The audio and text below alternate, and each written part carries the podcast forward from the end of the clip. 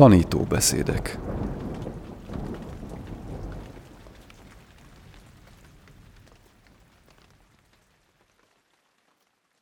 කරමීය මත්ත කුසලේන යන්තං සම්පං ප්‍රදං අභිසමෙච්ච Aljakém a 12 részes tanítóbeszéd sorozatának 11. része következik, Gondtalan, folt nélküli és nyugodt címmel. Fordította Ráckis Andrea. Elmondja Horváth M. Zsófia. Gondtalan, folt nélküli és nyugodt. A megvilágosodott, az arhat három tulajdonsága. Gondtalan, azaz mentes a dukhától. Folt nélküli, mentes a szennyeződésektől. Nyugodt, azaz mentes a félelemtől. Ez a három tulajdonság nyilvánvalóan rendkívül kívánatos, hiszen boldogságot jelentenek. Ha úgy gondoljuk, hogy ezek az arhat tulajdonságai, úgy vélhetjük, én annyira messze vagyok ettől, hogyan is törekedhetnék rá.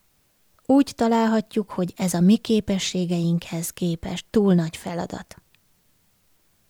Mindannyian tudjuk, mit jelent a szenvedés, a dukha. Tisztában vagyunk a szennyeződéseinkkel, hogy dühössé válunk, aggódunk, türelmetlenek, irigyek vagy féltékenyek vagyunk. Mindannyian átéltük már a félelmet. Félhetünk a haláltól, legyen szó a sajátunkról, vagy egy szerettünkéről, vagy attól, hogy nem szeretnek, nem ismernek el, nem fogadnak el minket, vagy attól, hogy nem értjük el a céljainkat, esetleg attól, hogy bolondot csinálunk magunkból. Ennek a három tudatállapotnak az ellenkezőjét is megtapasztalhatjuk.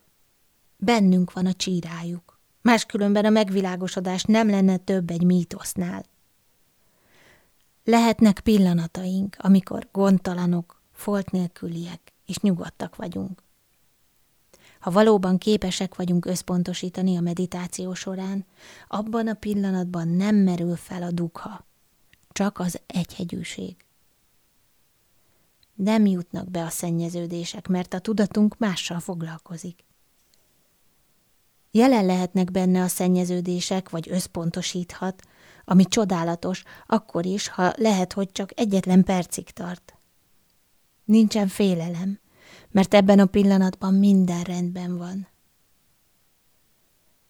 Minél gyakrabban idézzük fel ezeket a gondtalan, folt nélküli és nyugodt pillanatokat, annál jobban a részünké válnak, és vissza tudunk térni hozzájuk. Ha pusztán csak emlékszünk rá, hogy mindez lehetséges, és megpróbálunk valamennyit felidézni ezekből az érzésekből, már az is a részünké válhat. Ugyanúgy, ahogy egy olyan ember, aki fél attól, hogy nem fogadják el, vagy aggódik a teljesítménye miatt, vagy önbizalomhiánya van, ennek megfelelően fog viselkedni. Nem kell erőfeszítéseket tennie ahhoz, hogy emlékezzen a félelmeire, és újra teremtse őket. Ugyanez vonatkozik a megszabadult tudatállapotokra is. A meditációban minden összpontosítással töltött pillanat a szennyeződésektől, a szenvedéstől és félelemtől való mentességről szól. Ezt az élményt újra és újra át kell élnünk. Ezzel erősítjük meg a megszabadult tudatállapotokat magunkban, és amikor visszaemlékszünk rájuk, fent tudjuk tartani őket és ennek megfelelően tudunk viselkedni átlagos és kihívást jelentő körülmények között is. A szennyeződések nem merülnek fel folyamatosan. Vannak pillanatok, amikor nincsen rossz akarat, csak szeretetteli kedvesség, vagyis metta, és nincsen érzéki vágy, csak nagy lelkűség és lemondás. Az érzéki vágy valaminek az akarása, a lemondás pedig elengedés. Amikor adunk, nem vágyakozunk, kivéve, ha elismerésre vagy hálára várunk. Ha az adakozás kedvéért adakozunk, az a szennyeződésektől való mentesség pillanata. Ugyanez igaz a szeretetteli kedvességre, az együttérzésre és a segítőkészségre, amelyek mind a vágy ellentétei. Amikor nincsenek kétségeink, és teljesen biztosak vagyunk abban, amit teszünk, és megvalósulnak ezek a pillanatok, az szintén a folt nélküliség pillanata. Nincsen aggodalom, nyugtalanság, és ez tovább erősíti a szabadságunkat. Nem akarunk sehová menni, vagy bármit is tenni.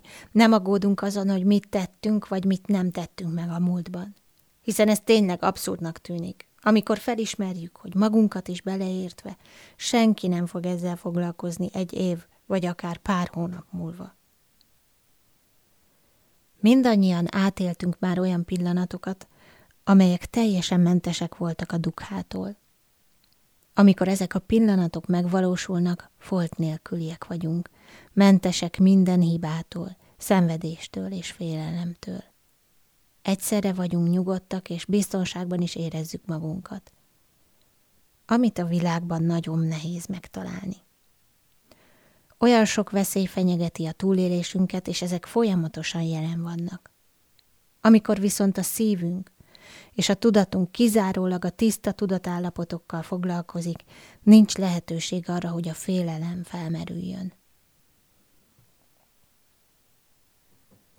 A halhatatlanság felé vezető úton fel kell idéznünk ezeket a pillanatokat, és újra és újra létre kell hoznunk őket. Megízlelhetjük ezeket a pillanatokat, és élvezhetjük annak tudatát, hogy ezek lehetségesek.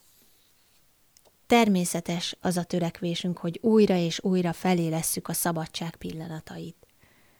Így tovább járhatjuk a megszabaduláshoz vezető ösvényt. A meditációban végzett összpontosítás nyugalmat és örömöt hozhat magával, ami teljes bizonyossággal igazolja, hogy ezek nem állnak semmiféle összefüggésben a külső körülményekkel. Szigorúan véve a tudat tényezői amelyek a megszabaduláshoz vezető utat jelentik a számunkra. Nem tudjuk sikeresen fejleszteni őket, ha a meditáción kívül töltött időben nem foglalkozunk velük. Minden pillanatban meg kell óvnunk a tudatunkat a rossz gondolatoktól. Amikor megtapasztaljuk a megszabadult tudatállapotokat, nem szabad azt hinnünk, hogy ezek kívülről érkeztek ahogyan nem foghatjuk külső okokra, ha valami rosszul alakul a tudatunkban, nem is hálálkodhatunk ennek az ellenkezőjéért. A külső események meglehetősen megbízhatatlanok, és nem is irányíthatjuk őket.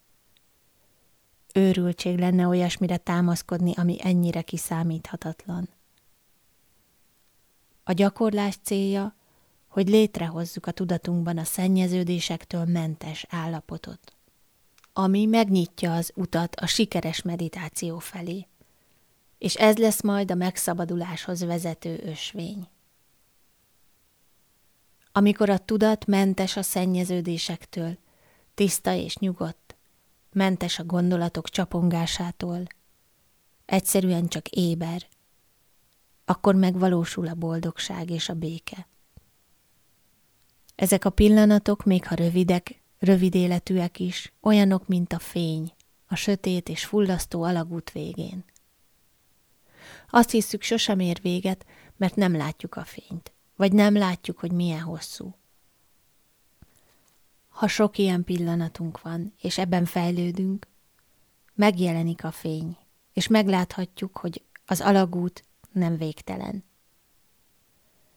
Emiatt megjelenik a szívünkben az öröm ami nagyon fontos társunk a gyakorlásban. A buddha a középút ösvényét tanította, ami azt jelenti, hogy a dolgokat annak lássuk, amik. Tudjuk, hogy a dukha elkerülhetetlen, de mindezt képesek legyünk ellensúlyozni azzal, hogy tudjuk, van kiút. Ha túlságosan átjár minket a szenvedés, és úgy érezzük, ránk nehezedik, és azt hisszük, az ösvény csak erről szól, akkor a tetteink és a reakcióink a szenvedésünkből fognak kiindulni. Ha leigáz minket a dukha, az nem segíti elő a sikeres meditációt, sem a harmonikus életet. Ha megpróbáljuk figyelmen kívül hagyni, és elnyomni magunkban a dukhát, akkor nem nézünk szembe a valósággal. Ha viszont általános jelenségként tekintünk a dukhára, tudva, hogy tehetünk a megszüntetéséért, akkor a középúton járunk. A sikeres gyakorláshoz kiegyensúlyozottnak kell lennünk. දිට්ඨංච අනුපගම්ම සීලවා දස්සනේන සම්පන්නෝ කාමේසු විනේයගේසං මහිජාතු ගබ්බසෙයං පුනරේතිති